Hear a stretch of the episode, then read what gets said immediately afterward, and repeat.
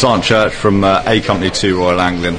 Over the past 2 weeks, soldiers from the 2nd Battalion Royal Anglian Regiment have been tasked with packing 84,000 helmets here at MOD Donnington.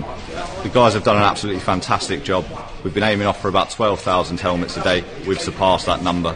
We were given 2 weeks to carry out this task, and the guys have now done it in 8 days, right, which is no small feat. Obviously, the guys have been packing the helmets, checking for serviceability, and making sure that they're good to send out to Ukraine, taking off all the British military markings and anything else that may be on the helmet.